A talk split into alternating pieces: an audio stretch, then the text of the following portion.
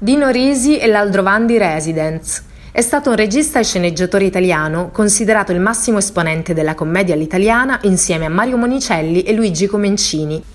Per una trentina d'anni vive in un appartamento del Residence Aldrovandi a Roma, nel cuore del quartiere Parioli, dove muore improvvisamente la mattina del 7 giugno 2008. Il successo arriva grazie a Pane, Amore e 1955, sequel dei fortunati Pane, Amore e Fantasia e Pane, Amore e Gelosia di Luigi Comencini.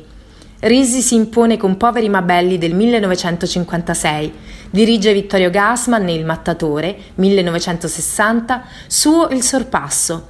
Erano gli anni 60, i critici lo assimilano a Billy Wilder, Risi rivoluziona la commedia privandola del lieto fine.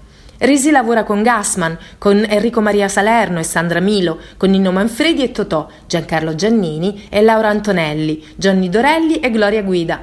Passa poi al dramma psicologico con Profumo di donna 1974 e Anima persa 1977, due pellicole sul male di vivere.